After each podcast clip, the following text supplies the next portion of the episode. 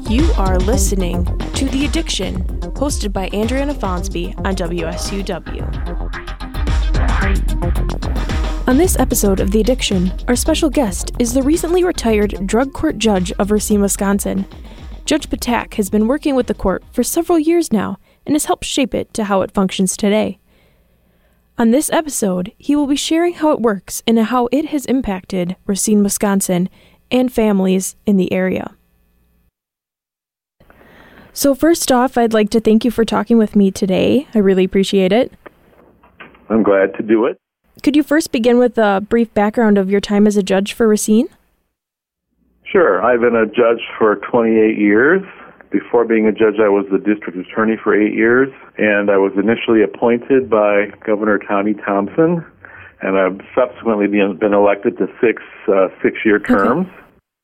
Okay. And um, as a judge in Racine County, I've been the chief judge for 12 of those years. Uh, actually, deputy chief judge for six, and then chief judge for six. As I so. recall, you also have worked with the Racine Drug Court, and I'd like to focus on that today. Um, okay. Can you tell me a little bit about the court's goals and how it works? Sure. We have two treatment courts, which um, we started with me as part of the teams in each. One is called the Racine County Alcohol and Drug Treatment Court. The other is called the um, Second Judicial District Veterans Treatment Court. The treatment court is based upon the concept of helping people who are addicted to drugs or alcohol and who uh, may have what's called co-occurring problems such as mental health issues and uh, setting up a system to help them address the issue of addiction. It uses treatment based upon their need after they've been assessed by a clinician and requires that they participate in treatment, that they uh, take regular um, drug mm-hmm. tests to make sure they're um, clean or stay clean. It's based upon moving forward in their lives to positive goals such as employment and stability and residence and so on.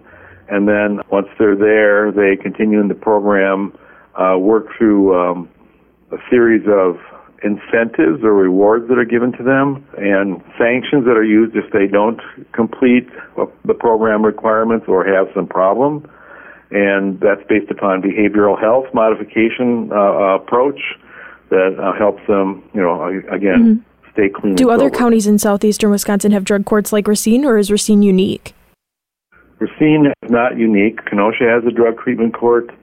Uh, Walworth County has an alcohol treatment court, I believe, and I think Kenosha has a mental health treatment court. The Veterans Treatment Court that we have is based on the treatment court model, but it mm-hmm. requires that people be veterans.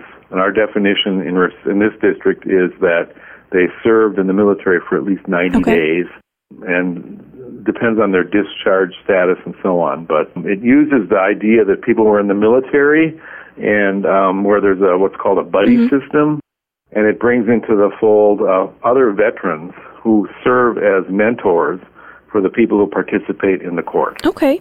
Now, how has the court changed over the years since it began? Has it changed in its programming? Has it gotten bigger? The, the Alcohol and Drug Treatment Court has changed in that when we began, we were looking at people who were drinking, uh, having alcohol problems, and then it ultimately expanded into drugs. We started out, you know, fairly mm-hmm. small. The program was begun without uh, any additional resources. We just simply redirected resources that we had available to us. So, for example, we brought the probation agent to the table as a member of the team, and they were supervising these people who were on probation. Okay. Uh, we brought the DA, the public defender, treatment people, um, people to monitor the program, who um, evaluate it and help us to stay on top of what's happening. The programs are required to meet certain requirements and to um, show that they are effective. We don't want to fund things that are not effective. And so we look to see what the results are to make sure that we're accomplishing our goals. And uh, recently, in the last several years, the state of Wisconsin, because there are so many treatment courts around the state now, has established statewide standards. Okay.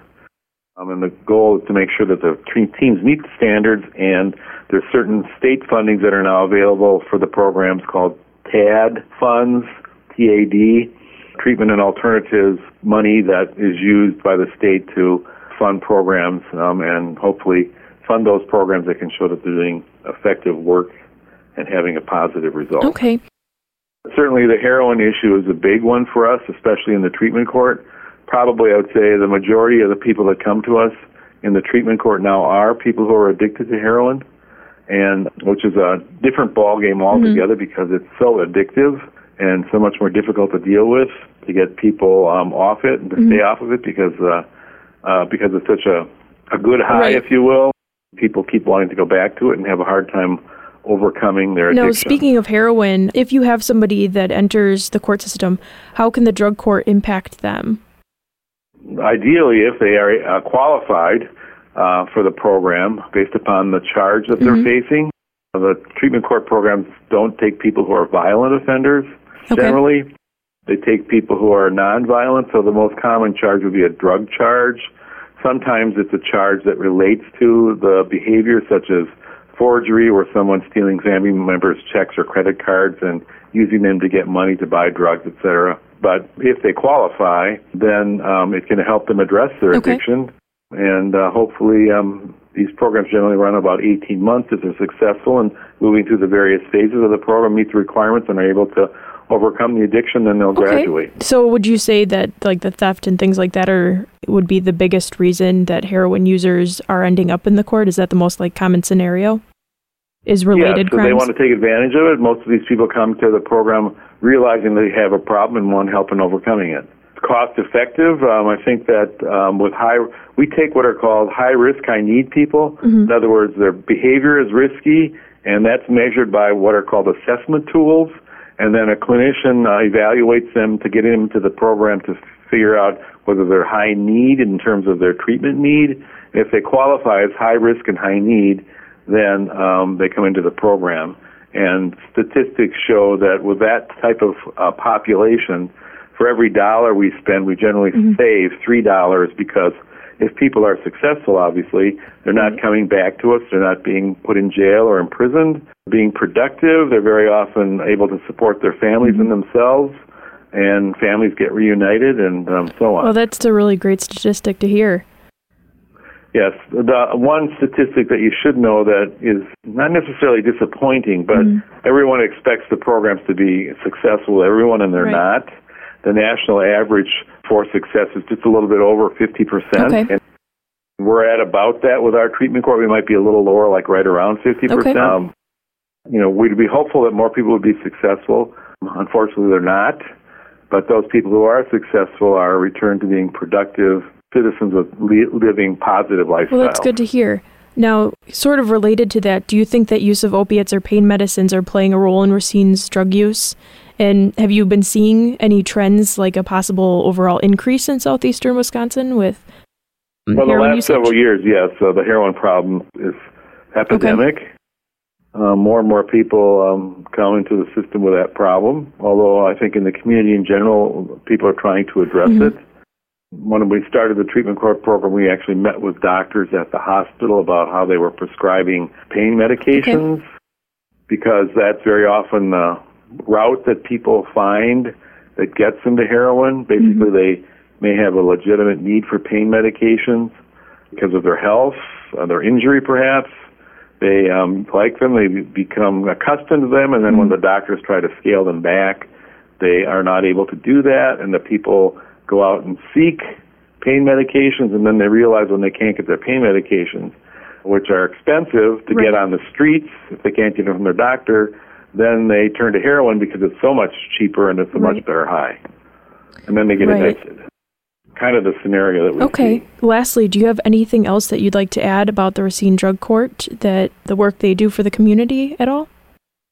No, I think it's important work. I think it's um, again, it's not something that's cut out for everyone. It needs to be someone who has you know a high level of need for treatment. It's not made to address the problem of the casual user, mm-hmm. um, which a lot of people think it should, and everybody's ever used drugs should go to the drug court, and it's not. That's not right. the case.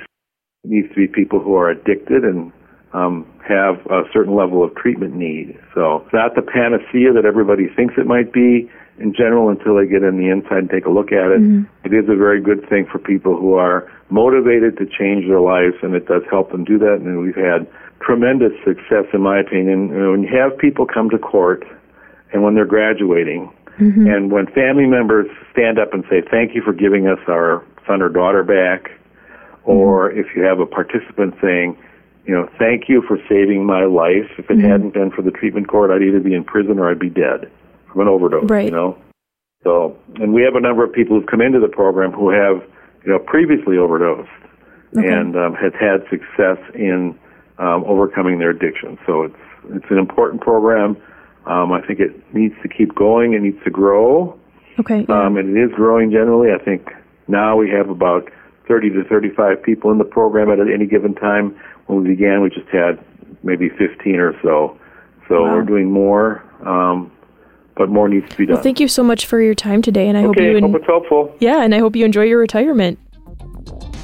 For more information about the Racine Drug Court, please visit racinecounty.com or call 262 632 1780.